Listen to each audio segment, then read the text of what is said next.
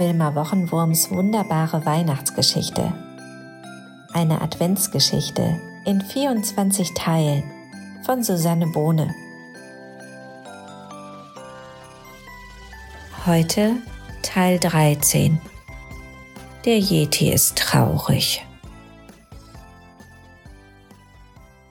Entschuldigung, sagte der Yeti leise.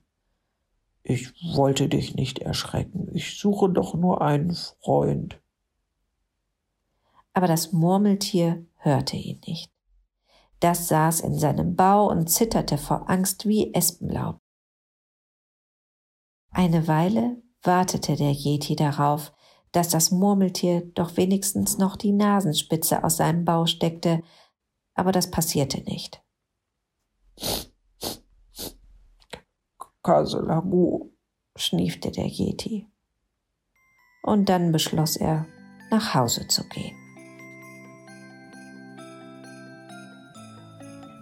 Ob dem Yeti auf seinem Nachhauseweg etwas Schönes begegnet? Das erfahrt ihr morgen im nächsten Teil.